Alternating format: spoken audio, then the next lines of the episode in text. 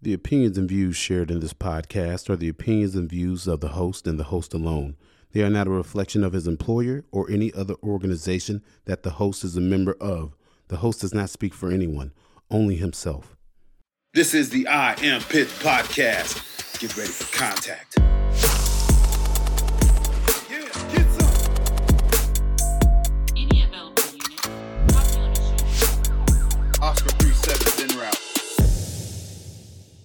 What's up, everybody? This is Dex with the I Am Pitts podcast, and I'm finally back for another episode. But first, before we get down to business, I got some news for y'all. What do you get when you take three salty cops from Erie, Pennsylvania, and you put them together and they form a company? You get Gunfighter Trading Company.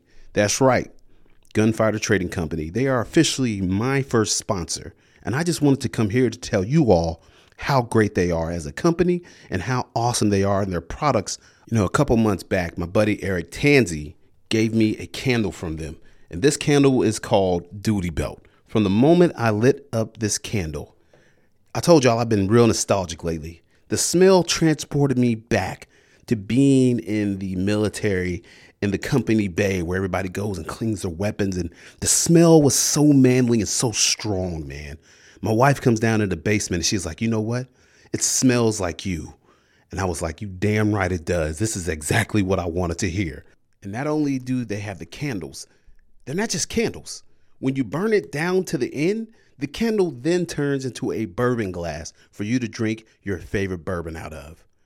And for those days when you get off duty and get off shift or you come out from the field and you're stanking, you need to wash that ass, you need to get some Gunfighter Trading Company soap.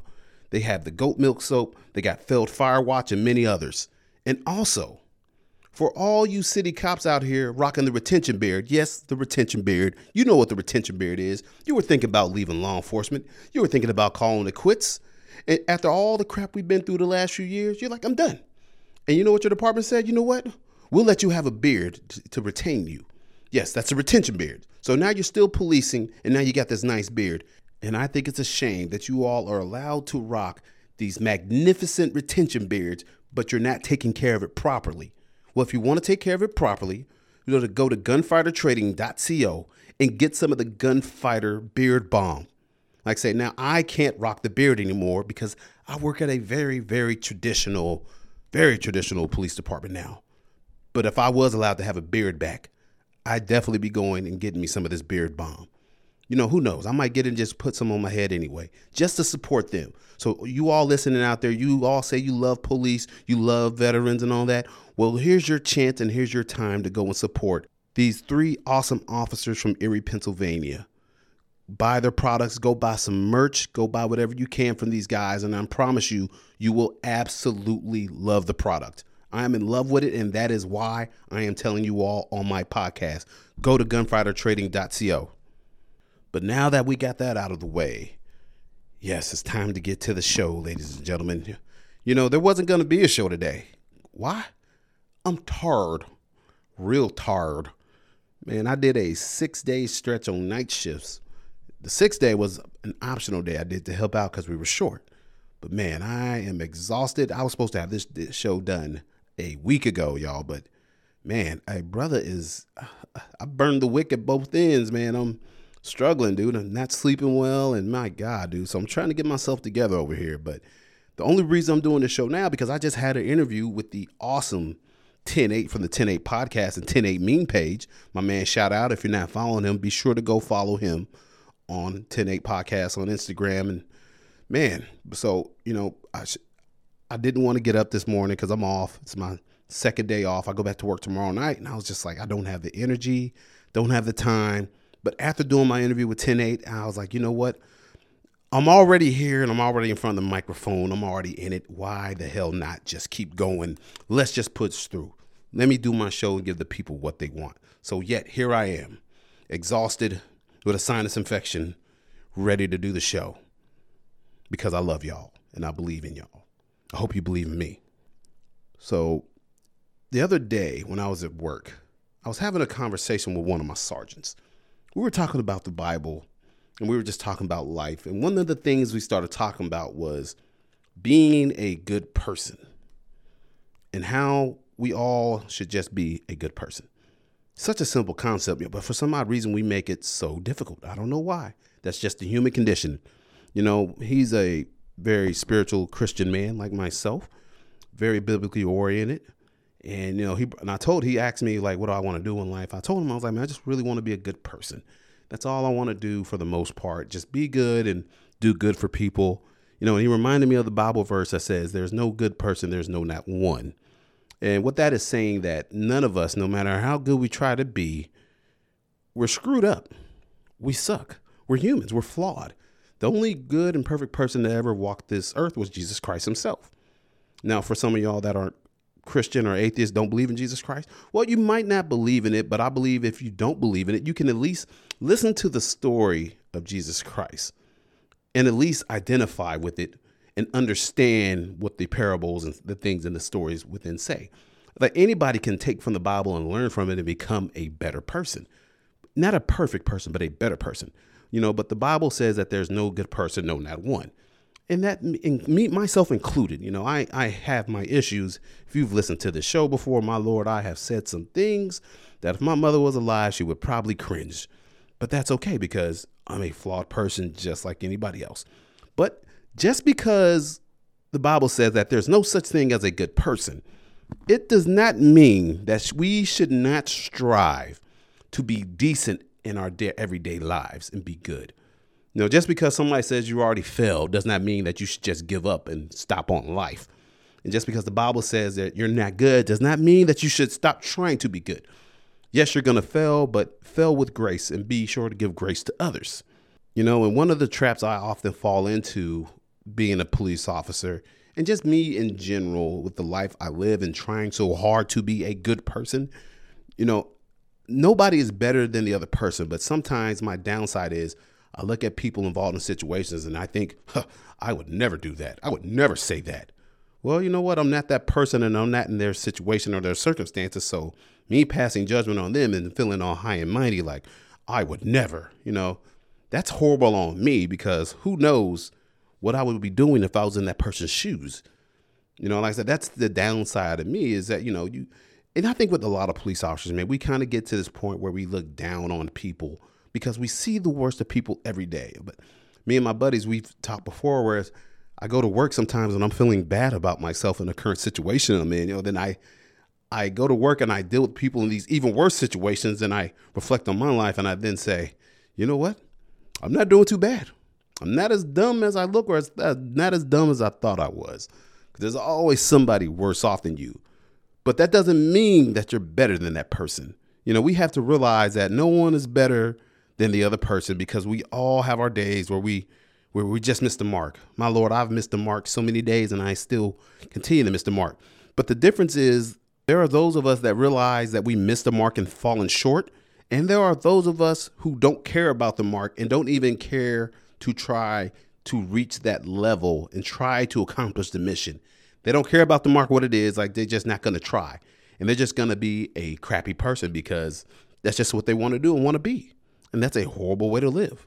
You know, a person that has no expectation of themselves or others, that's a dangerous person and not a very good person to be around. They're kind of a loose cannon. But like I said, since I know that I suck and everybody else sucks too. I'm just waiting for everybody else to realize that they suck as well and waiting for everybody else to realize that they're not as smart as they thought they were. Even though we all have our issues, I still believe that there are just certain markers in life that make a person decent. You know, what I do, I do, I'm a cop.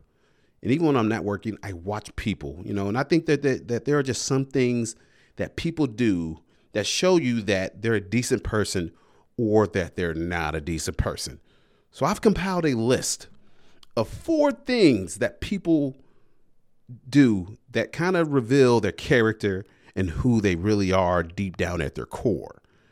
So the first one I have on the list is how you treat people who can't do anything for you or give you anything.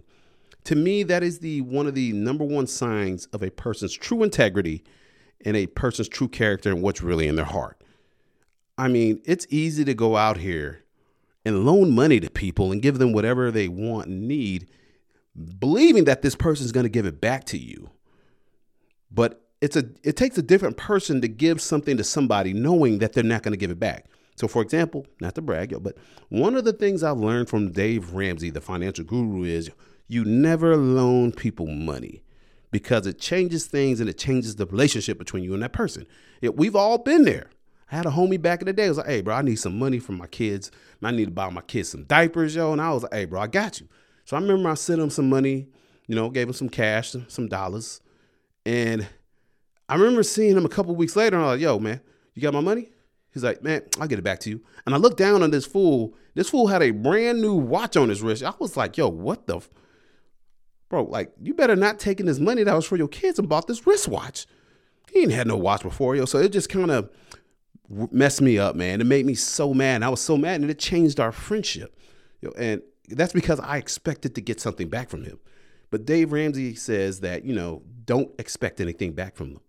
And so me and my wife now, man, we get we do this thing where if somebody asks us for money, we don't loan anybody money, never. If we have it, guess what we do? We simply just give it. And there is no expectation attached to that gift. Because the fact that you need that money, if you need that money that bad, I'm pretty sure it's gonna be pretty daggone hard for you to work to get that money to give it back to me. Yeah, so I'd be doing you a disservice by putting you in debt to me. And me, I don't want anybody to feel that as though that they are in debt to me for anything. You know, that's just not the way me and my wife want to live our lives, and that's just not the example we want to set to our children. No, we are here to help people. You don't help people by putting them in debt to you. Now, I understand if you were a bank or something, yeah, that's a totally different thing. But you're not a bank. You're just a person. And as a person who has struggled and been through some things like myself, I have, that's been in a situation where I needed money, you know, hey, the worst thing is taking that money and knowing that you can't pay somebody back. And I remember how I felt. And I know my wife remember how she felt when she was in college going through that. Yo, and I I don't want ever want anybody to feel like that, man. And so I feel like if you can help somebody, just help them. You don't have to give them all the money. That, I mean, if you got something to give them, give it to them. But don't expect anything back because, like I said, that changes the dynamic. You know, give the gift without expectation. And man, I tell you what, I have I had a buddy that I was with in the army.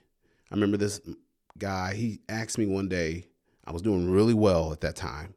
And he was like, bro, I need $500. And I had the money. Before I did it, I talked to my wife. I was like, yo, my homeboy needs $500. We, we have it. And we're not hurting at all. And I remember I sent him the money and he thanked me as I'm gonna pay you back. I was like, bro, you don't ever have to pay me back. This is I love you, you're my brother. And you know what, man? I remember when I left the border patrol in 2019 and I was out of a job and things were getting tight and I blew through all my savings and was kind of struggling, man. I remember my homeboy called and asked me, and this was like three, four years later. You know, he's like, man, hey, what's your address? I want to send you something.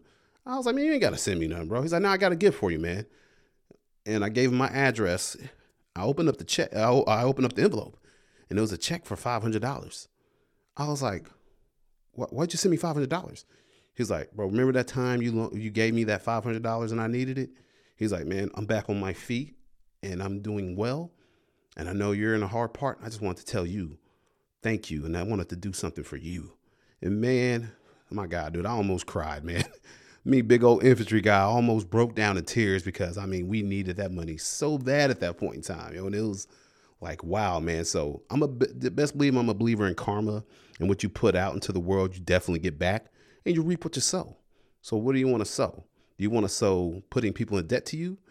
Because I guarantee you, you're going to be in the point where you need somebody else at some point in time, and you're not going to want to be in debt to that person. So think about how you do people that can't do anything for you.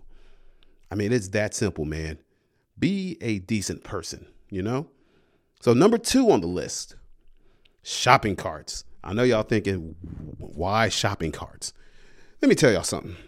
There's something to me that goes through me and happens to me when I see people at a store, Costco, Walmart, Kroger, wherever, and they get these, they get their groceries, they load them up, and then they just put their shopping carts anywhere and they don't care or think about anybody else. And they just think these shopping carts are going to magically just, you know, reappear in the store when they come here next time.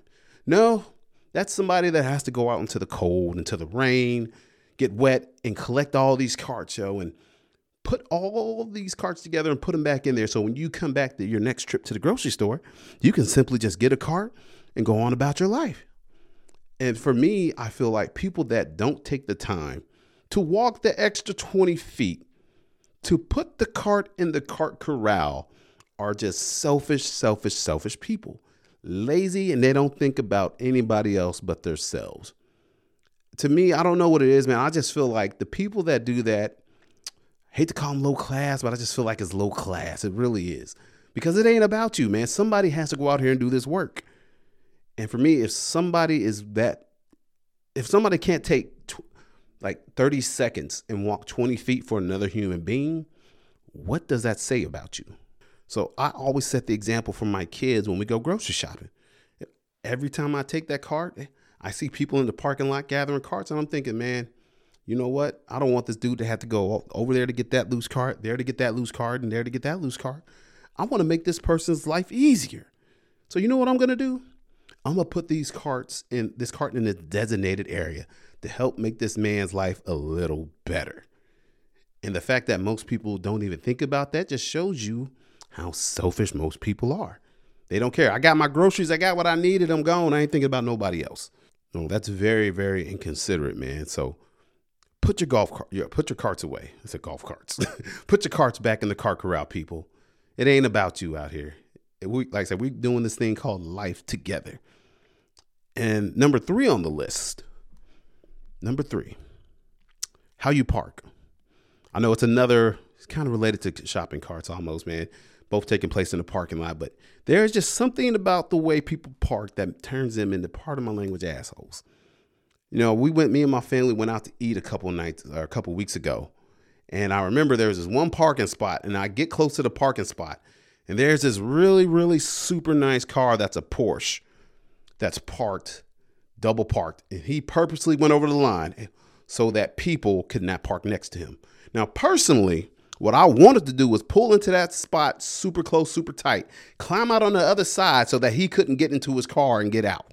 Because that there, man, that is the most, that's so selfish as a matter of fact.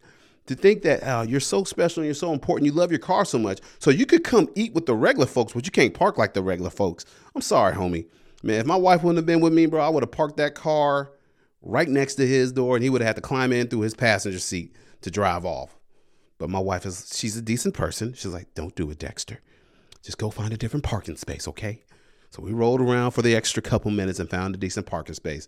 Man, I wanted to go inside that restaurant and find out who that was and just give this person the beatdown of a lifetime. And I know what you're thinking. Why so vet- petty and why so violent over a parking spot?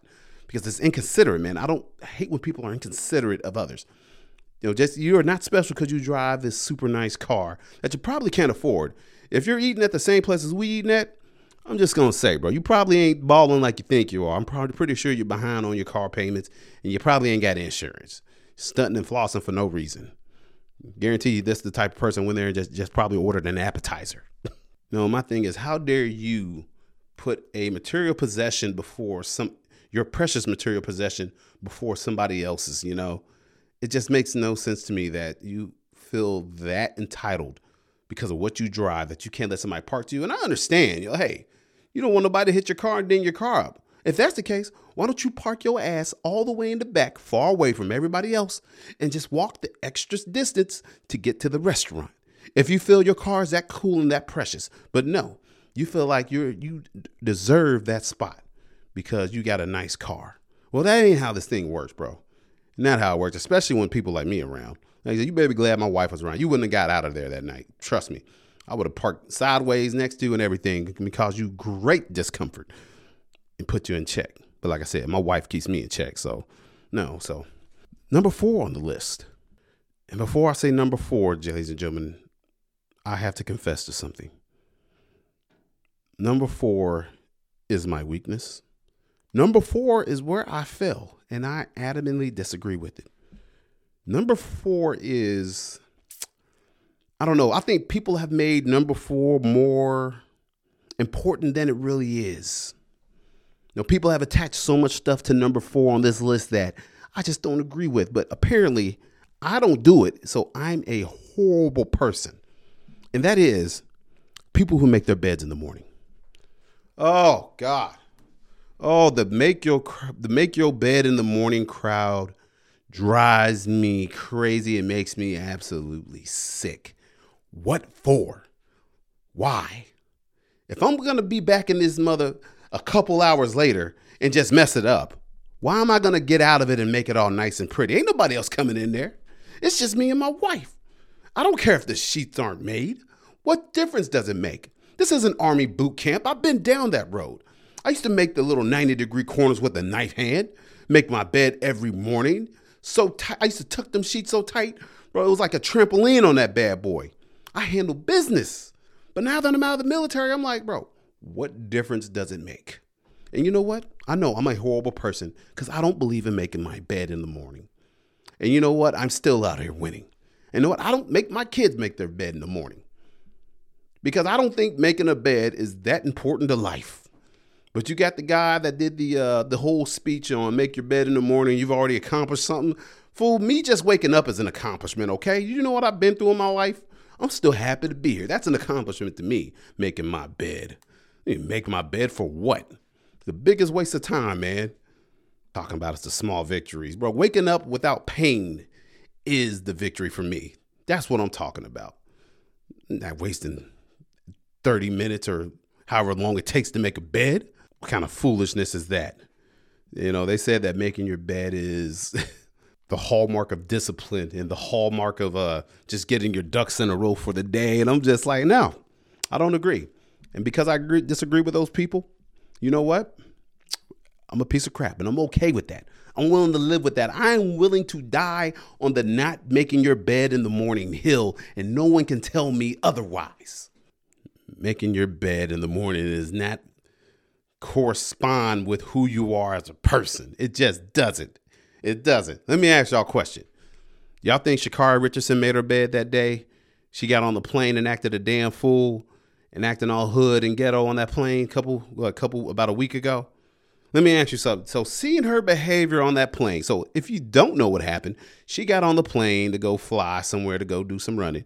And if y'all don't know who Sha'Carri Richardson is, she's the super black. Well, excuse me, super black. She's the super hood chick. She's black and she runs in the Olympics. And well, she was supposed to run in the Olympics and got in trouble because her mama died and she smoked some weed. And everybody was like, "Oh my God, you know, you got to give her some grace. Her mother died. You got to be nice to her." I'm like, bro, rules the rules, man. She made the decision to smoke, missed out on history. That's on her. I don't feel bad for her. But, you know, I was all right with people, you know, giving her a little grace and mercy because, hey, her mom died. I mean, yeah, but it sucks. I've been there and I, it's, but I mean, you can't, the, we have rules for a reason. So that's who Sha'Carri Richardson is. And so people just, they were loving on her. Oh my gosh, she's a black queen. She's so nice and so elegant. She's so classy. And I was looking at her from the start like, man, I've met a thousand Sha'Carri Richardsons in the hood every day. Look just like her, built just like her, probably not as fast as her, but they not that great of people when you get down to it. Now, I'm not saying that they're horrible people and that they're all the same. I'm just saying I've been around this. I, I I know the mannerisms, I know the lingo, and I know the attitude. And I was looking, I was like, man, oh, okay, well, let's see where this goes. So, and then, so she gets on this plane, and they're like, man, you need to cut your phone off. Hey, we're getting ready to take off, and she just getting an attitude about taking the phone off, and then she does the whole hood thing where I don't like your attitude. I don't like the way you talk to me, and it's just like, bro, just cut your phone off so everybody can leave. And then next you know, she just starts in, picks up her phone and starts recording. And then everybody's like, boo, like, hey, get off the phone. And the next thing you know, who she really is comes out. The hood, the hood in her comes out. I don't care how famous you get, how much money you get, who you are in the inside when you're challenged always comes to the surface. And that's how I knew that after she got all that grace for getting caught smoking weed during the Olympics, that she ain't changed that one bit. Man, she went straight hood and talking to these people, recording. Oh, let me tell you something, Bobo. And then she started throwing names at people and just saying, "You, you're fat. Me, I'm famous. I can ride in first class if I want. Then how come you're not riding in first class, then Sha'Carri? How come you're not riding in first class? Just stirring trouble." And all of a sudden, everybody she gets kicked off the plane, and everybody starts cheering that she's getting booted from the plane. And I'm sitting here thinking, like, man this is the girl that y'all want to be a role model for your children. this is the attitude. This is this is the the this is what you want. This is what you look up to. No, not at all. Not in the least bit. I knew that she just wasn't a good role model. Now, I'm not saying that she has to be perfect because none of us are perfect, but when you're in the limelight, the spotlight, you got to understand that people are looking to you. Everything you do matters. How you respond matters. And the way she responded, man, my God, you know, it's like, why go through all this when you could just simply, yes, ma'am, turn your phone off and go on with your life?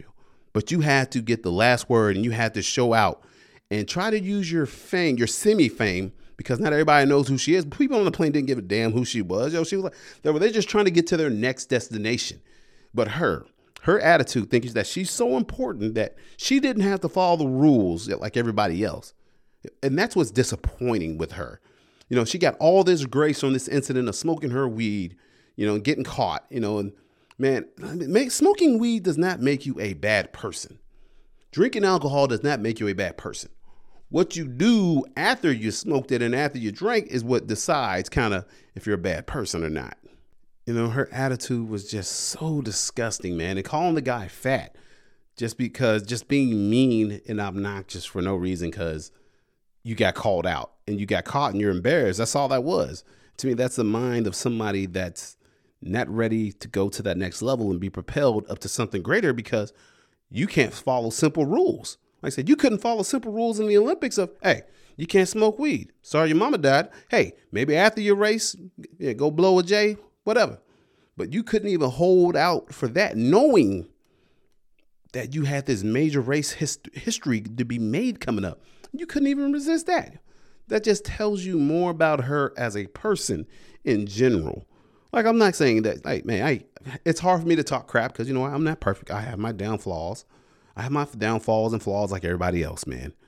You know, but the, to a certain point, we have to realize like what we're doing is not working and this is to hurt me more than it's to benefit me. And I guess I don't know how old she's. I know she's young. She's in her 20s, but at a certain point in time, she's going to have to grow up, man. She's going to have to and realize that we have rules in this world and rules in this country, and there's just certain rules on the plane. And because of your perceived status, you don't get to just do what you want to do. You still have to follow the rules. I mean, that is, of course, unless you're a politician. Then that's a whole different story that we're not going to get on right now. But, you know, but then it starts into the whole racial thing. Oh, they only called her out because she was black. Like, no, they did not. These people were trying to leave. People had places to go. And ain't nobody got no time for your ghetto nonsense. Don't nobody want to deal with all that, man. To just follow the rules on that point in time and get to your final destination. Like I say, and the worst part is like she, she posted the video to incriminate herself and make herself look horrible. Awful, man. This is how you lose sponsorships and this is how you lose fans. But then again, she's probably not gonna lose any fans because I know all her friends are probably black and from the hood. You, that's right, girl, boo boo. You showed them. The last thing she needs is a bunch of yes people in her corner. The one thing she needs is people to hold her accountable and tell her the truth, which is you shouldn't have did that. That was stupid do better next time. So we can forgive her and move on, man. But Jesus, I just had to talk about it, man. Like I said, she's not special because of her ability to run fast. You don't get a you don't get a pass because you're fast. And like I said earlier, the only people in this country who really get a pass on the rules is the politicians. And since we're talking about videos being released, let's talk about that Paul Pelosi video that came out. So I remember a couple months ago, I talked to a friend of a friend of a guy that I know that knows somebody's dog walker whose uncles fought in Iraq with the guy that I knew. That was a cop on San Francisco PD that saw that video. And I remember I told y'all about that video, how bizarre the video was, yo, and uh man, so they finally released the Paul Pelosi video. Now, let me tell y'all something too before I get it deeper than that. That was a very strategic release of a video because they released that video the same day that the Memphis police released the video of the freaking uh, Memphis police beating that turned into a murder. Very, very smart on their behalf, but I was like, you can't tell me that wasn't planned out. But I know Paul Pelosi somewhere on his knees praying to that guy that died in that beating. Like, thank you, sir, for your sacrifices. I appreciate it because ain't nobody talked about that Paul Pelosi video hardly. I don't watch the news often, but I'll tell you this much. I ain't really seen mention of that video on my social media feed, and I ain't seen much mention of that video on the news. Period. Ain't no one talking about that, man. So you know it was overshadowed by the Memphis police beating video. So whoever's running his team, yeah, that was very smart on y'all behalf. But that don't mean I didn't see it. I still saw it, and I still got a lot of questions.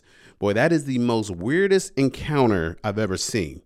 He's standing there with the drink in his hand, and the dude's holding his hand has got the hammer.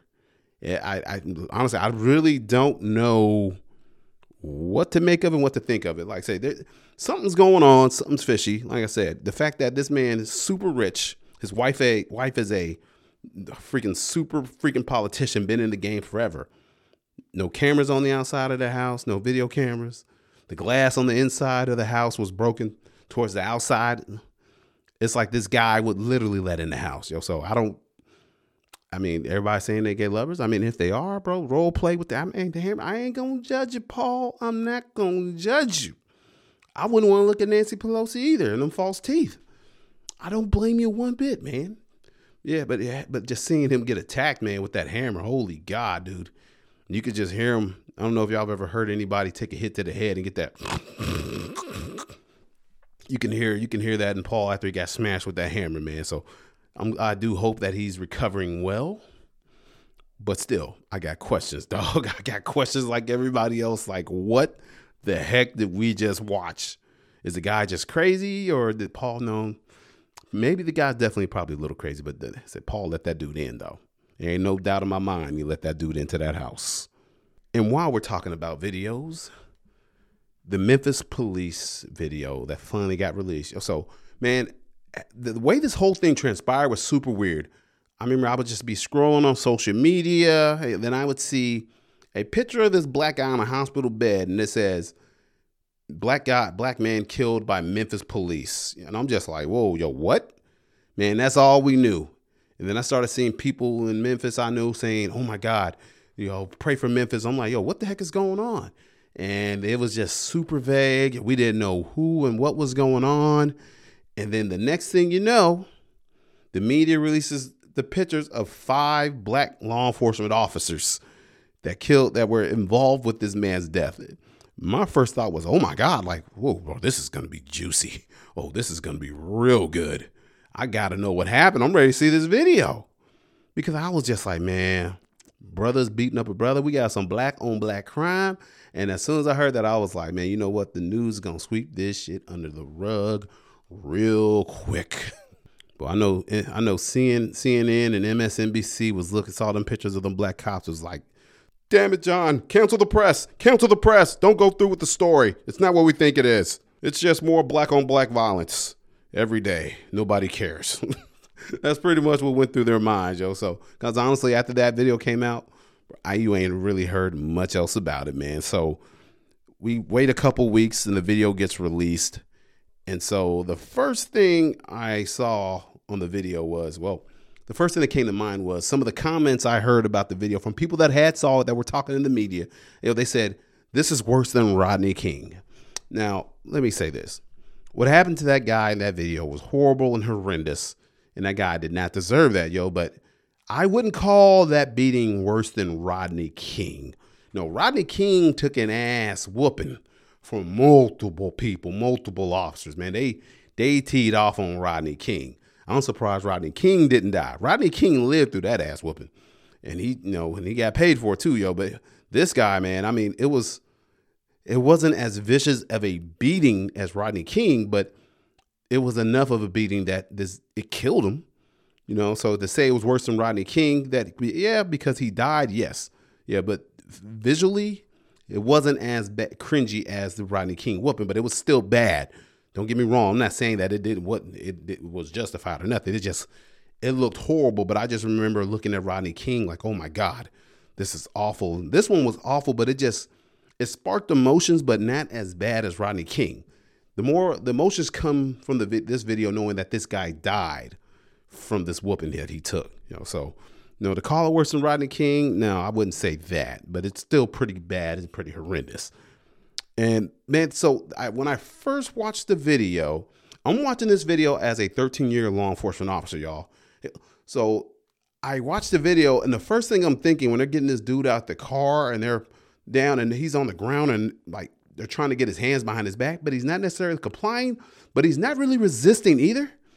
And I was just like, bro, this is weird. Like, what the hell is going on? You know, then to me, like when they got him up, stood him up, and he had his hands behind his back, but he wasn't cuffed, yo, know, and they were holding him. And the way the, the- these officers were talking to this dude, it's like, say another motherfucking word. Say another word, bro.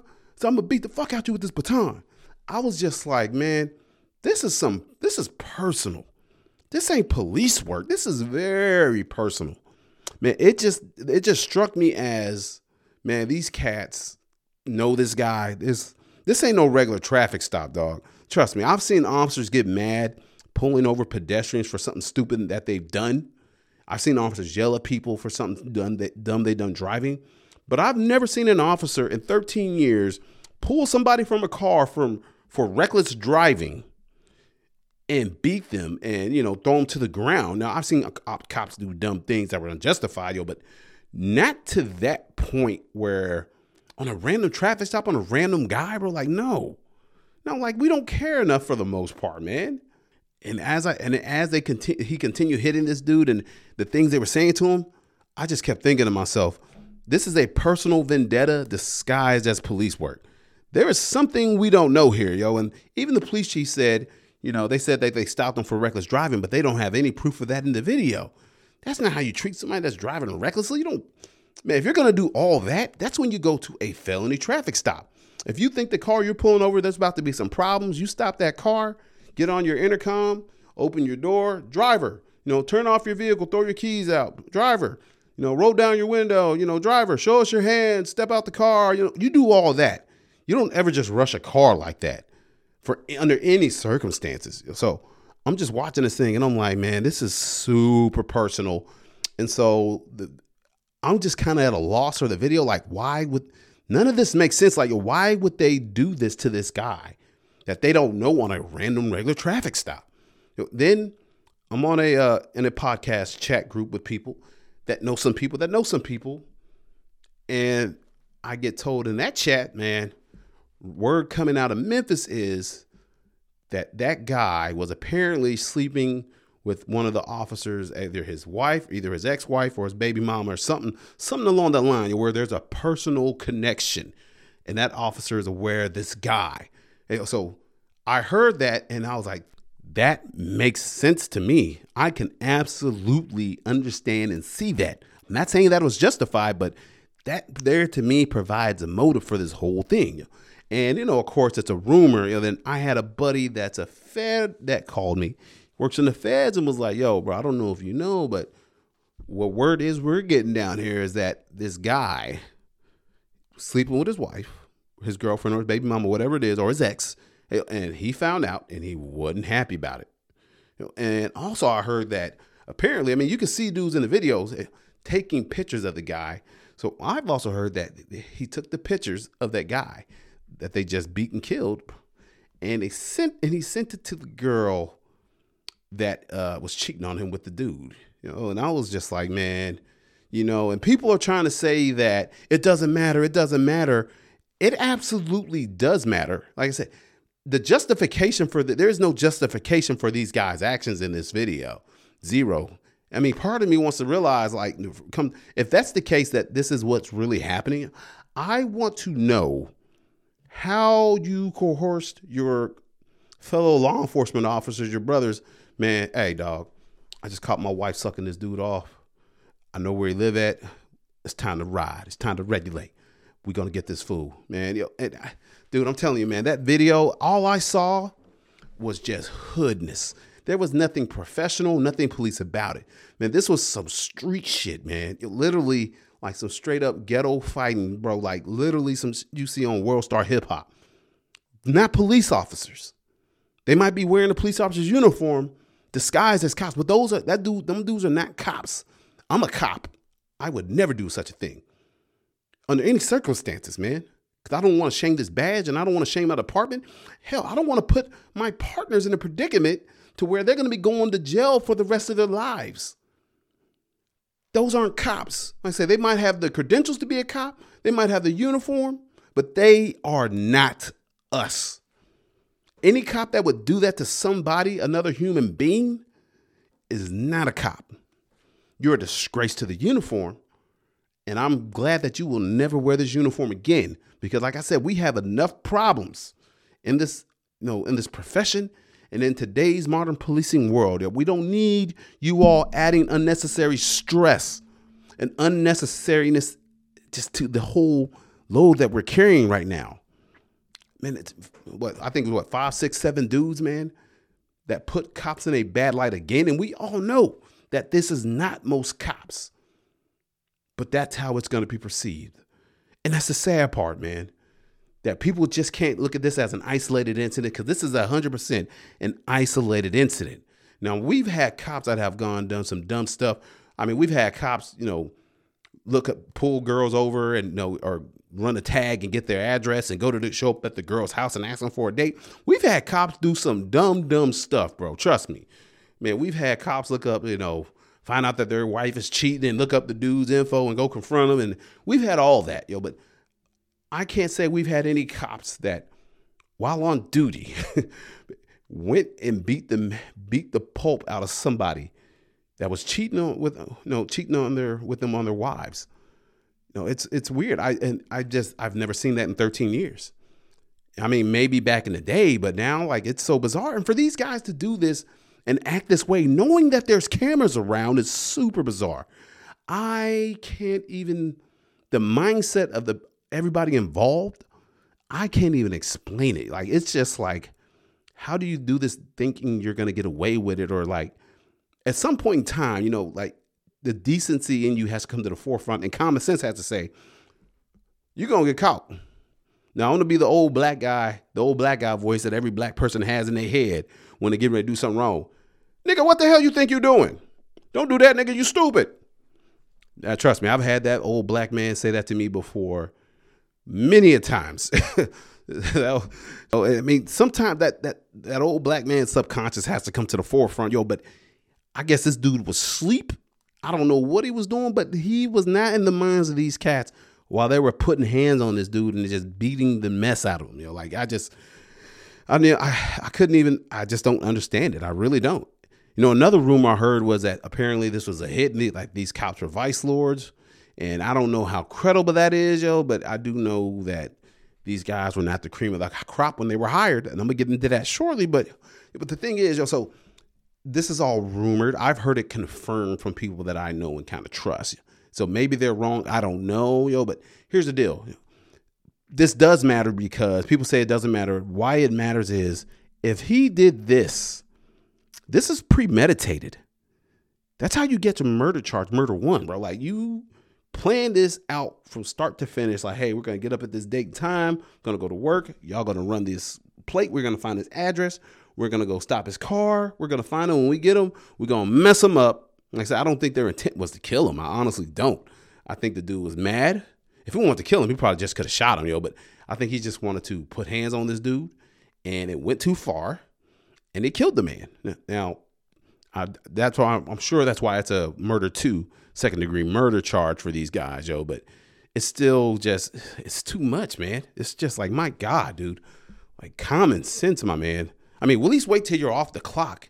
Know, and the other reason I feel like this is important, you know, because the media does not want this to come out, in my opinion, you because it takes away their narrative. You know, it takes away the narrative of cops are hateful and cops just want to stop people and beat people up and kill them. You know, without that, without the motive, the media can make whatever of this they want it to be. And I feel like that's what they're trying so hard to do. Because when you put in the the fact that there might have been an adult an affair happening, it takes away the legs of the media. It takes away the story. And it's not as cool. It is not as great. It's not as attractive. Personally, I think this makes the story more interesting. And I you know, and it gives the story more pizzazz for the news. But they don't want that. No, they want that racial divide. The news wants that. The news can't help but but want to have that in there.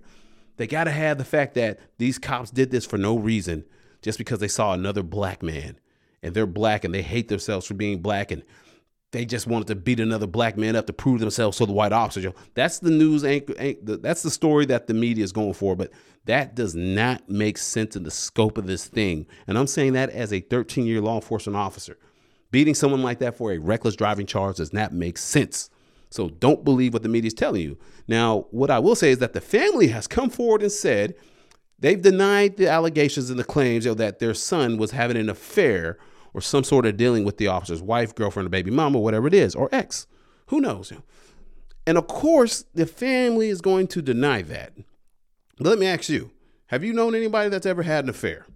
And let, let me ask you this Do you know anybody that's ever had an affair and they were proud of it and told their parents about it?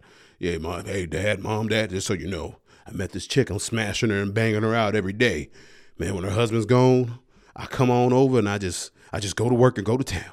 I'm very proud. Oh my God, son, I'm so proud of you for being having an affair with somebody and ha- being an adulterer. Oh, so you know, we're so proud of you. So happy. No, of course, the parents are going to deny this because they want to save their son's image and they want to save his character. You know, of course, they're going to say that this isn't true. Man, when people's kids get into these situations that are unthinkable, you know, and they get caught doing some of the most crazy, stupidest, most violent things, parents always deny, deny, deny, deny. That ain't my baby. You could be looking at straight at the video, your kid putting a nine millimeter to somebody's head and pulling the trigger and be like, that ain't him. That ain't my baby. Like, man, yes, it is. Now, y'all put that video in there. Y'all put him in that video. Y'all just targeting him for no reason because he's a young black man in America. And man, people deny what's right in front of them, you know. So, and because that makes sense that these officers would target him because of this, but it just doesn't make sense to the family that no. And, and of course, there's more money to be made for the tragedy of just officers wanting to kill somebody that day, you know. And honestly, I don't think that's the case.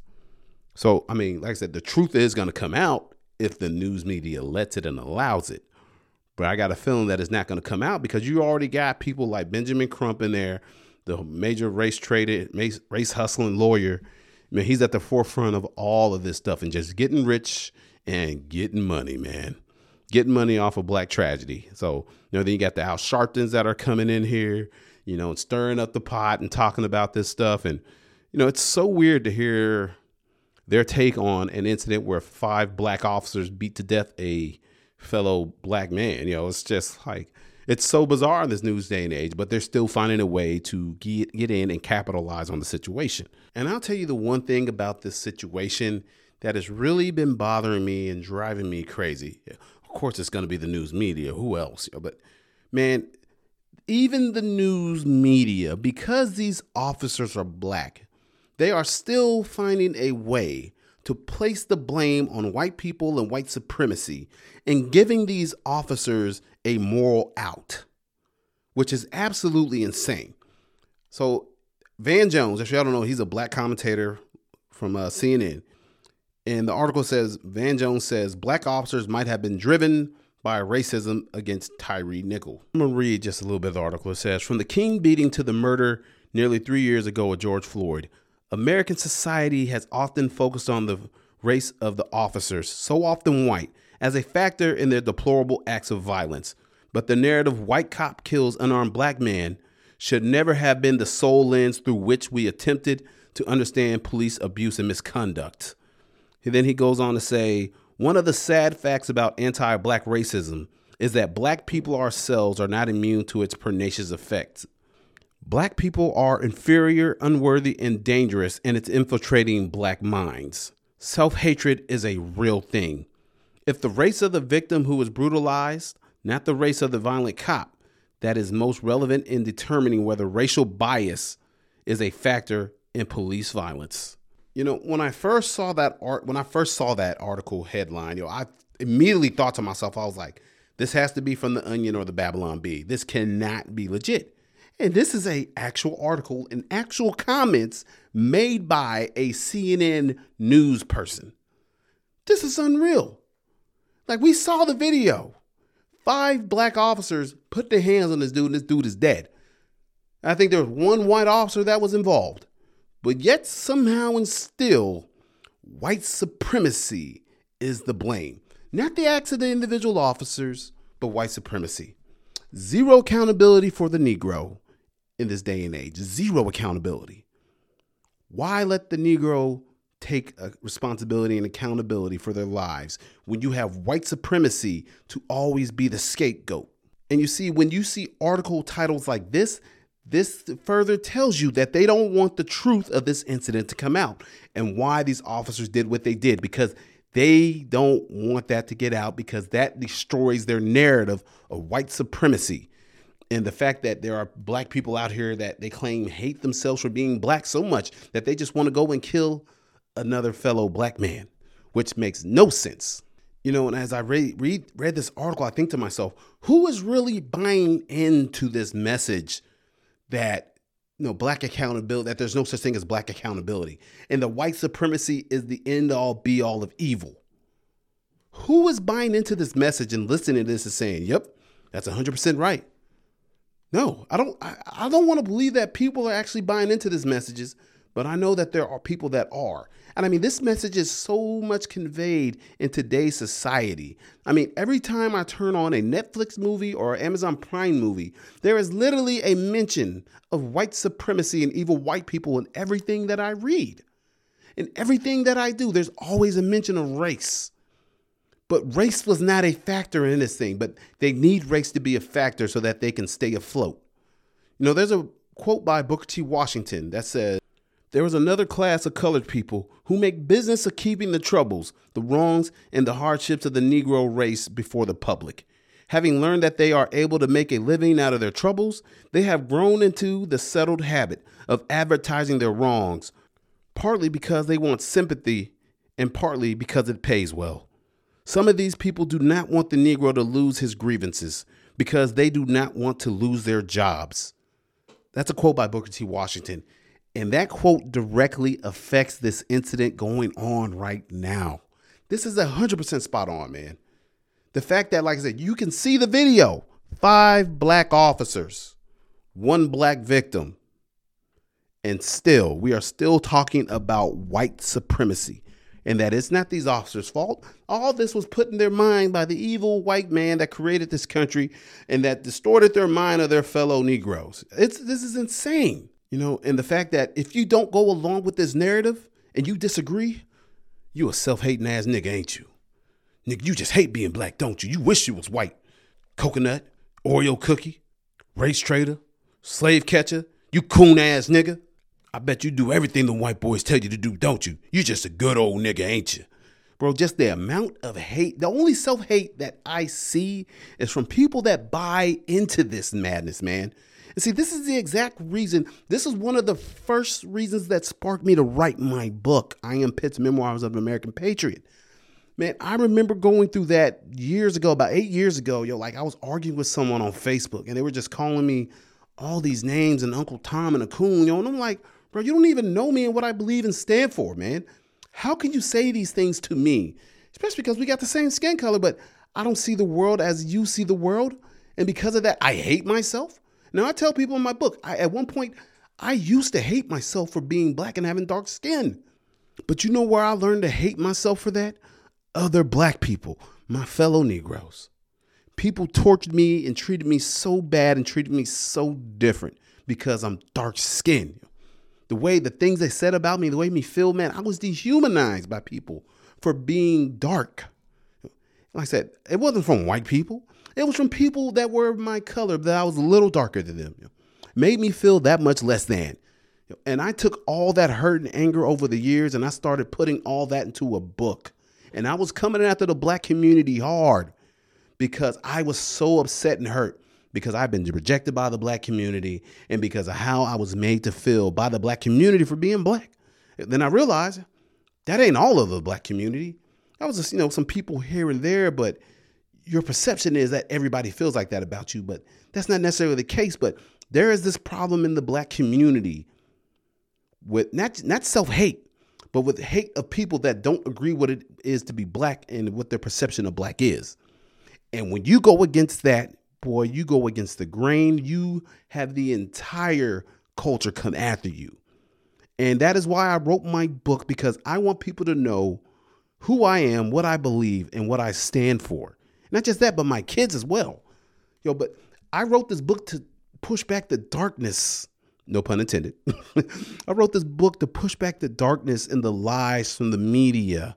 That the lies that are to come after my children and my family. I wrote this book to push truth forward and to show that you can be black and not be like everybody else. You don't have to think like everybody else. You can be black and be an individual. Lord knows I'm an individual. I don't need no one's acceptance, acceptance and approval on what it is to be black. I'm just me. I'm just I am Pitts. That's it. And Van Jones doesn't speak for me. Jesse Jackson, Al Sharpton, the woke white people in the world and CNN and news, that, that nobody speaks for me but me. But some odd reason, we're letting these people speak for all of the black community. I mean, heck, it's so this these headlines are so preposterous that I think even the black community can see through this bull crap. I've read some comments on social media that were like on this article that's like, bro, we really doing this? Like, no, it's not white supremacy. These dudes did what they did. And like I said, but they need and want that narrative for ratings, for money, for fame, for clout. They need it. They need white supremacy to exist. They need it to be real because they don't want to accept the fact that black people are just as accountable and responsible for their actions as anybody else. We don't get a pass, but for some odd reason, we just love to give black people the pass on everything. They're just not respons- we we not responsible for anything we do. It's just the white man, bro. That's it. Just the white man, the white devil. That's all you need to know, people. You know, and I'm gonna say this. I really feel like articles like this make more people racist and dislike black people.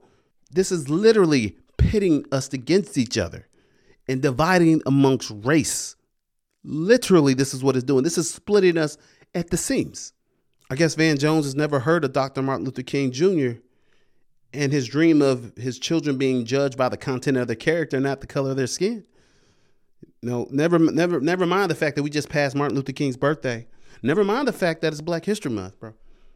So we're gonna celebrate Black Black History, but we're not gonna celebrate Black accountability and Black responsibility because those are dirty words in the community. And that is perpetuated by people like Jesse Jackson, Al Sharpton, Van Jones, and all these social media news outlets. Do not let them spoil your mind. Do not let them into your kids' minds. That's why I wrote my book. The media is so freaking dishonest. You know, there was an incident that happened the other day. I believe it was in uh, Huntington Park, California. Police shot and killed a double amputee. He's a black guy in a wheelchair holding a knife. So, what happened was apparently this individual stabbed somebody. And somebody called 911. Police show up. The man has a knife and the man, you know, he's trying to get away. He's holding a knife. And I mean, this ain't a little knife, man. This is a giant, big knife, too. It's a huge knife. You know, and then the cops end up having to shoot the guy. And now the people are crying, oh, they shot a black amputee, double amputee. This is how deceiving the news is. I saw this from the New York Post that said officers fired roughly 10 rounds at the father of two, whose family said he lost his legs in another police encounter. This man, he's just a victim of police violence. He lost his legs before police violence. This man was running from the police in Texas, the Texas DPS, Department of Public Safety.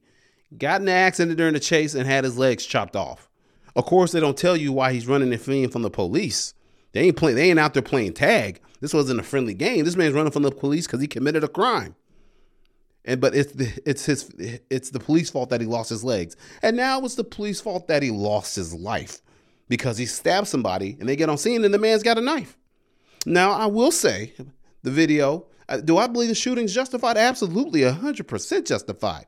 A knife is a deadly weapon. Legs or no legs, homie. You- Like you can get, you will get capped with a knife. Now, I will say this to critique the officers. Not that I, I like say, 100% justified. Do I think there probably could have been other means? Absolutely. Now, do I know? I don't know if the whole video shows if these officers came to the scene before with beanbag guns and shot him with beanbag guns. I don't know that. I don't know that. All I saw is a part where they they were shooting him with their handguns, with their handgun rounds. So I don't know. I don't know if they, I mean personally, I think they probably. I, don't know what they did before, but I mean, I don't see nothing wrong with trying to cordon off the area, block this guy's, you know, access, make sure he can't leave and go hurt anybody. But I mean, I mean, there's a million things it could have done, but what's the saying? Lawful but awful. And I'm not going to sit here and pick and Monday morning quarterback these guys and say they made the wrong decision because I wasn't there. But clearly, like I say, this guy already proven he's a scumbag. He's already proven that he's willing to stab somebody and kill somebody. And now, you know, as the cop said, they they killed him because they felt in danger because they thought he was going to throw the knife. And guess what? He ain't got no legs, but two good hands are deadly anytime. You can take a knife and throw somebody and kill somebody. Absolutely. You know, people might not agree with that. You know, people might not agree with that assessment of deadly force, but absolutely, it is a deadly instrument. You can kill somebody with a knife. And this man made his decision, but guess what? The media won't let him take responsibility for his actions that day that led to him dying. It was white supremacy and evil white officers that shot and killed this poor double amputee. They just had the father of two, and he was just such a great guy. He was just wobbling on to Sunday school, and he didn't mean to hurt anybody. He was just trying to get away. That's what the other uh, other article said. It says from the U.S. policing. I don't know what that is, but it says California police killed double amputee who was fleeing, scared for his life. Wow. Like I said, the media is so freaking dishonest, man. So dishonest. You know, this guy was no angel. He's not a perfect person. He's got issues. You know, he made his choice, but guess what? Yeah, he's no angel, but he's the common denominator in all these incidents, man. So if the black community wants to thrive and get better, we have to let the black community take responsibility and personal responsibility for everything that they do and that that happens. You just have to. You can't keep making up excuses when people make bad decisions just because they're black. You can't you have to let them suffer the consequences, man. That's the only way you learn. If you rescue your child every time they go out and do something dumb, they're going to keep doing it because they know mommy and daddy's going to be here. I don't have to change anything. If you are a constant safety net, your kids will always fall. If you, and white supremacy has become a constant safety net for the black community. Therefore, the black community will continue to struggle and continue to fail until people let the black community take up for its shortcomings. It is, like I said, it is not for white people to fix. White people, you ain't gonna fix it. Stop. Back up. Take your hands off of it. Let the black community do its thing and self correct. That is, unless you want black people to stay in their current predicament and don't want to see them make progress, and you want those votes every two to four years. They're going to keep preaching that same dogma, man. You know, and the other thing that's really got me with these incidents is we are now hearing more calls for police reform. My question is what the hell is there left to reform? We've reformed everything. Man, people wanted body cameras, and now people, police have body cameras. And guess what? People still complain. It's an invasion of my privacy. I don't want you wearing that camera in my house. You know, it's, you know, th- th- this is the worst part. So we do something, we catch somebody on camera, and then we show them the video, and they're like, "Man, that ain't real. Man, y'all altered that video." I remember, so I remember showing somebody video footage of them committing a crime. Like that ain't me. It's like, fool, you wearing the same T-shirt, same shoes. That ain't me, bro. It's, it's just so crazy, and I don't, I can't explain the, I can't explain the idiot, the idiocy of it, man. I really can't. So we people wanted body cameras. Now the police have body cameras, but now they're still complaining and they still have trust issues. And like I said, I understand where the trust issues come from. It's from a long history of crap in the past that's not always been on the up and up. And I understand that. But at a certain point, you got to look at the evidence and say, yeah, you're right. You're right. That's me. You know, we now have civilian review boards, which I think are stupid as hell and pointless, but the people have begged for it and now they're getting them. You know, and my whole thing is still I don't understand how somebody who's never been a cop, never been to training, never done a day on the streets is going to tell me how to do my job. Like I said, imagine me going to my local, you know, heart surgery clinic and say, I want to sit on the board. Why do you want to sit on the board? What are your qualifications? I don't have any qualifications. Where you go to medical school? I ain't go to medical school. What do you do? Nothing. I'm a cop. So what makes you think you're qualified to sit on here amongst all these highly trained and seasoned, you know, heart surgeons that you can tell us what we're doing right and what we're doing wrong. You know, how can you? It makes no sense. I would get laughed out of the boardroom, yo. But some odd reason, we let people onto these civilian review boards that watch videos and oh, that officer did that wrong, and they don't know a damn thing about policing. all civilian review boards are, it's an appeasement from the police department and politicians to the people making the most noise in the city that won't let black people take responsibility for their shit. That's all the civilian review board is. They don't have, have any real power, but that's what they want. They want some real power. They want the power to make policies and laws for the police department and punish and fire officers. So it started out as non-punitive, but eventually those civilian review boards are going to move to the point to where they have power to fire officers and punish officers. Now they recommend punishments now. They recommend stuff, yo, but that's to change the further we go down this this line. You know, I mean, there's just been so many reforms with paperwork and this and that. I mean, this the reforms we've had on LMPD since I just before I left, man, my God, I just couldn't keep up. I mean, it's it's it's insane. It's made the job unbearable and weighs you down with so much administrative work. Like every time you pull your gun out now, yo, it's a use of force, show force. You got to do paperwork on it. You know, it's like my God, like what else do I need to do? And it's supposed to be the sergeants, but no, they making the officer do it. And if you work in the hood, you might pull your weapon four or five times a shift sometimes, yo, and point it at somebody. So that's four times you got to do paperwork, taking you away from actually being on the street doing your job. We reform pursuit policies. We can't chase anyone or anything for no matter what. It has to be like a legit crime. Like we have to see you kill a midget, cut it in sections, stuff it in your trunk, and then you take off from us and we chase after you. Like that literally has to be it. But other than that, we literally can't trust you. We can't chase any cars. And I understand that there's a lot of liability in chasing these cars for misdemeanor offenses. Yeah, but at the same time, man, we got to do something. I mean, we're just sitting on our asses and letting people run amuck and break the law with no consequences whatsoever. And that's the crazy part. Bro, like they, got the Kia challenge going on now, and they, they're breaking into these Hondas and Kias using iPhone charging cords. Yo, it's it's bananas out here in the streets, and we're not doing a thing about it. It's just all happening. Like, man, we come across stolen cars all the time. My buddy had one the other night. Leaving the mall, almost hit somebody, and I'm not pursuing radio. Be advised, they're hitting eastbound. That's all we could do. And now, of course, that car eventually crashes out in Louisville and they get the guy. But my God, like, y'all wanted police reform and pursuit policies. And guess what? You got it. Now, guess what? Your cars are getting stolen all the time and we can't do anything about it. I'll come, I'll take that report for you. But that's it. If I see it, I'll try to stop him nicely. Hey, sir, can you pull over? Nope. There's the finger. Okay. Well, have a good day. Hey, radio, I just saw that guy's car that just got stolen. Tell him sorry, I couldn't do anything for him. So, you know, it's police reform, man. You know, the next thing to be reformed, there is no nothing else to reform. The next thing that's going to happen is they're just going to have to absolutely abolish the police department, get rid of every single human in uniform, and we're going to have to go with RoboCop because that is literally going to be the only way thing left to reform is getting human beings, people, out of uniform. That's it.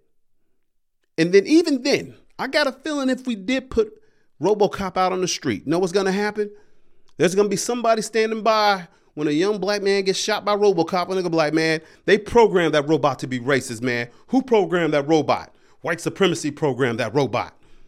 And see, it ain't never. You'll never win. You will never win this battle. They programmed that robot to hate niggas, that's what you're gonna hear every time, bro. Like I said, it's a never-ending battle, and every time you give an inch, they're gonna take a yard until we get to the point to where you put hitting the streets performing with RoboCop. So I want to ask all the people out there that ain't cops, that hate the cops and not fans of cops. You're probably not listening to the show, but I know some haters do be tuning in though. So what's up? Yo, but how is this police reform working out for y'all thus far? Because the only thing I'm seeing is increased crime, less proactivity, and more people dying in the streets, especially young black lives being lost out here. That's all I see in the streets every day. I see people's stuff getting stolen left and right, and ain't no police work being done.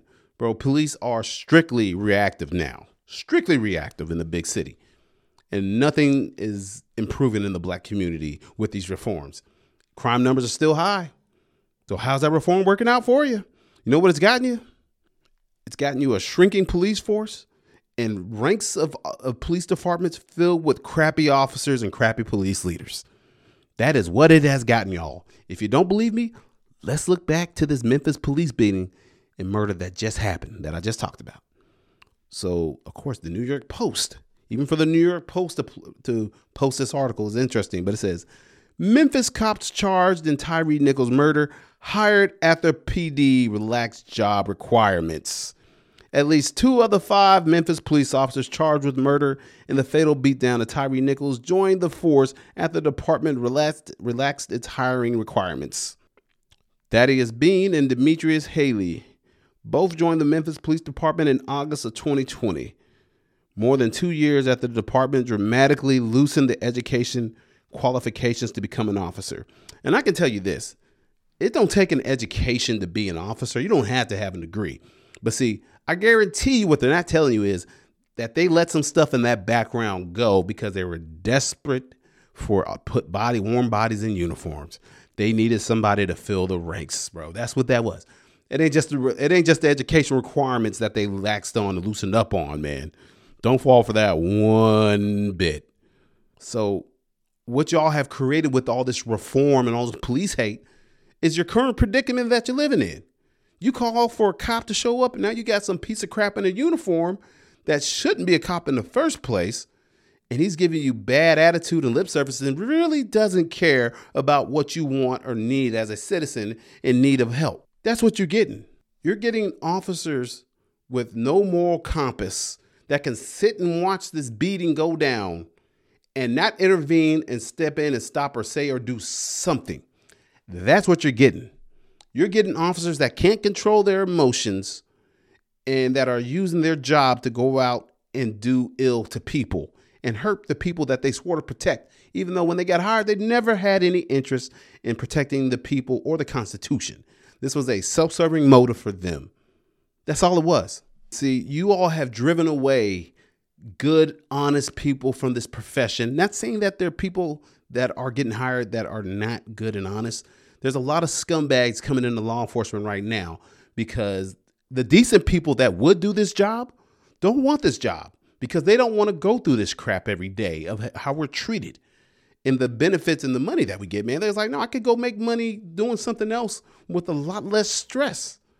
And I don't blame anybody for choosing the other option. I really don't. Me, I say I love my job and I'm staying because I feel like I'm in a vital time in this profession right now, you're where they we need good, honest, hardworking people. Now I want to be that guy, yo, but I can't shout or shame anybody that's like, bro, the hell with this. I'm done. I'm done. I'm not doing this, man. I don't you can't judge anybody for walking away from a horrible situation like that where you people don't care about you and the moment you make a mistake, you're in the news and they're going to try to take away your life and your liberty and your freedom. People get in this job to make a difference in the community, but we won't let people make a difference. No, because people want these reforms, and these reforms, all these reforms do is tie officers' feet together.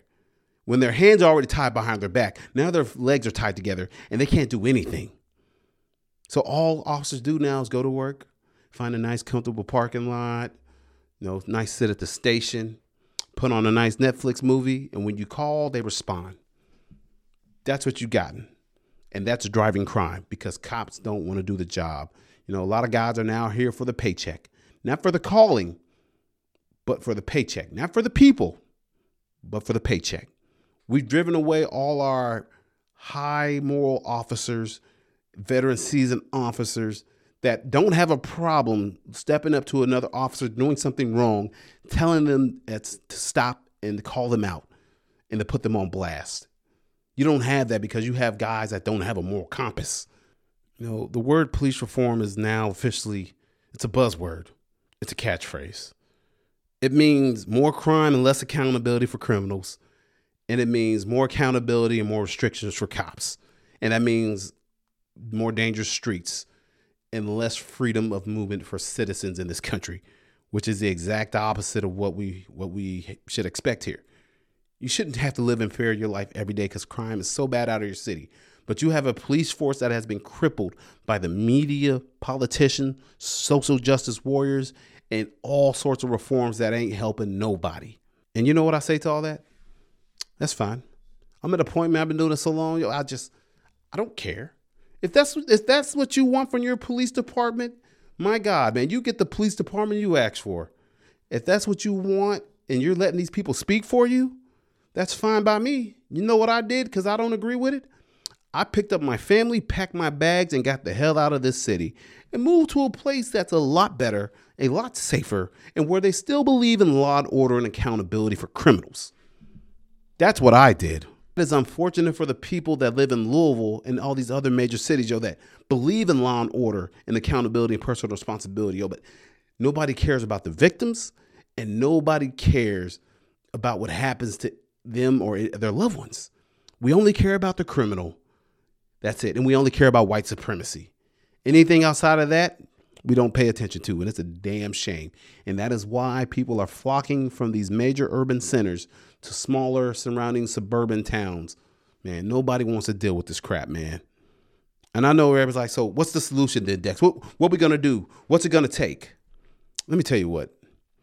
There, there is no real reform that is suitable, man. You know, sure there are little things. I'm not saying that police departments are perfect and that there's nothing we can do to get better. There's always something we can do to get better. You know, I mean, but it's it's gonna cost and takes money. You want a better police department, you're gonna have to pay more taxes for a better police department, for more qualified, better officers. You're going to have to pay great salaries and give great benefits to attract people that you want in that uniform. That's what it's partially going to take. But also at the same time, it is going to take the American people realizing and having a come to Jesus moment and realizing that the current state of policing in America is actually really good if we let cops just simply do the job. But by letting cops simply do the job, you also have to accept and understand that cops are flawed as people. We experience stress. We experience fear. We experience anger. We experience everything that a normal person does. You all have to take into account the human factor and realize know, that sometimes cops are going to make mistakes. And you all have to realize, the American people have to realize that you know, these five, six, seven cops in Memphis do not speak for all cops. We have to stop putting all cops in this bucket and just saying you are all shit. We can't do that because that's not the truth. Man, I don't know any cop here in the last few weeks that saw that video and was like, oh my God, I would have done the same thing. I've not met one cop that said that. If there's one thing we can unite on in this country right now, is the fact that these guys in this uniform are scumbags and not good cops. And nobody hates bad cops more than good cops, man. But it's going to take the American people to wake up and realize we're not all the same and not all created equal in that uniform. And it's going to take a little mercy and a little grace to understand that, you know, when a cop makes a decision and it doesn't necessarily end up right, you got to know that cop's heart at the end of the day and what that cop really believes in and where that cop is coming from, man. Sometimes you're going to have to make that hard choice in uniform with a guy with no legs and a knife running down the, well, not running down the street, but hobbling down the street. Like you're going to have to make that hard choice. And you can't be too critical of this dude because you don't know the stress and the worry. I'm sure if there was another way, they would have they would have done it. I know they would have, because nobody wants, especially a white officer, in this day of white supremacy where everything is white supremacy and evil. What white officer wants to shoot a black man with no legs with a knife? Because that white officer already knows how that's going to turn out. So you got to ask yourself, did that officer really want to have to shoot that man? Use your noggin, man. Use some common sense. No. You know, reform is not always needed. But like I said, what is needed is realistic expectation of our police officers, man, and realizing that most of us are decent. Like I said, but that there are some scumbags out here in this uniform. That's it. Have realistic expectations for your officers, people. Like I said, we're not perfect. We're going to make mistakes. But as I said before, there's a difference between going out of your way to do the wrong thing and making a choice thinking and believing that you're doing the right thing and it turns out to be wrong. Complete difference. So I'm gonna get ready to end it on this note, people. Man, I'm glad I ain't gonna lie, I'm glad I did this, man. I was struggling all week, and my apologies to you all. Like I said, it's it's been rough out here, man. It's been rough on night shift, but hopefully I'll be getting off the night shift here in a couple weeks. I'm ready to have my life back. I'm ready to sleep at nighttime like a normal person. And before I go, I just want to mention to you all I had something wonderful happen a couple weeks ago. I finally finished my audiobook and the audiobook was officially accepted and is now available. The I Am Pitts audiobook, I Am Pitts Memoirs of an American Patriot, read by yours truly, me, is available for download, man. I am so happy and so proud. And I've been saying this, man, I'm going to say it again. I'm going to brag on myself a little bit. I think the audiobook is absolutely phenomenal. Now, is it perfect? No, it's not perfect. I make some mistakes here and there, but I mean, this is my first time reading an audiobook and especially my own audiobook. But even though it's not perfect, I know that anybody who listens to it will enjoy it. I promise you will enjoy it. I, you know, I've had to go back and listen to certain parts and monitor things and try to catch stuff. And I was just listening, like, man, I'm a man that reads a lot of audiobooks, so I know a decent audiobook. And I was listening to mine, like, damn, boy, you did that thing, man. You really did that. Man, I think it's awesome. I think it's spectacular. I think it's great, man. And the thing is, you can feel and sense the emotions in the story as I'm reading. And I do my best to try to paint the picture for you all with me while I'm on patrol in Iraq and while I'm at my mom's bedside while she's dying from a bullet wound to the head. I'm, I want y'all right there with me to feel the emotions, like what it was like in 2020 to be on the front line and endure all that. Not just me, but we endured as police officers and our families in 2020. So, man, do yourself a favor, man. Go and download the audiobook. It is available on Audible. You should go to Amazon.com or audible.com and you can type in I am Pitts and it will pop up. Do yourself a favor, get the audiobook, take a listen, and I know that you will get something out of it, okay? Whether it's entertainment or some life lessons learned, hey, you will get something out of it. All right. And after you do that, please be sure to leave me a review on the audiobook. All right. Not just the five stars. Give me some comments. Give me some feedback. I want to know what's good, what's bad. I want it all. I just want to hear from you all. I want to hear from the people. All right. And I'm gonna have a quick contest real, real quick. So I don't know who's listening, but whoever is the first person to listen to this podcast, and the first person who finishes this podcast and sends me a message on my Instagram page at I am Pitts one. That's the number one. I am Pitts one on Instagram. First person to send me a message that says free Pitts. I'm going to give you a promo, promo code to download the audio book for free.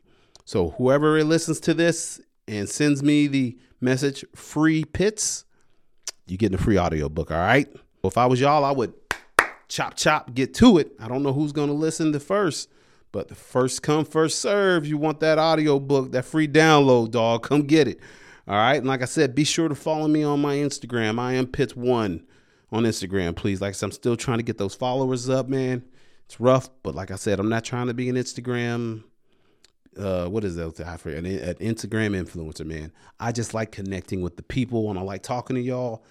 I got a message the other day from a guy that was telling me, "Thank you for what you do for writing the book, and he how he appreciates it." My brother, if you are listening, I cannot tell you how thankful I am for you taking the time to listen or read my book and for tuning into my podcast. You know who you are. Man, I'm not going to call you out on the show, but I want to say thank you so much for that because just like you, even though you know, some of my worst struggles are behind me, that doesn't mean that I still don't struggle.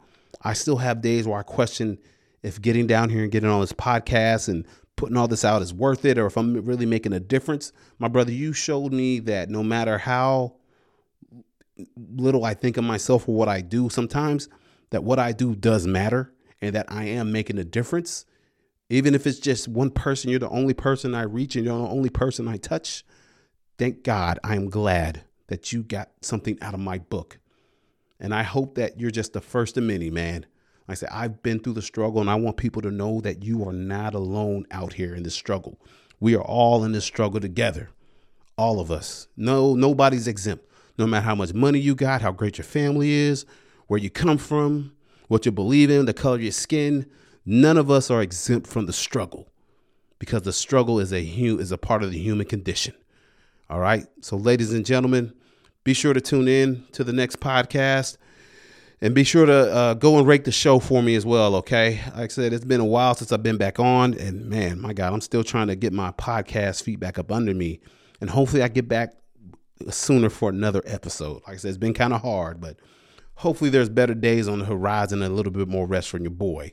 All right, so don't forget about the contest. Remember, free Pitts to my I Am Pitts one page on Instagram. Get your copy of that book, the most anticipated audiobook of all time.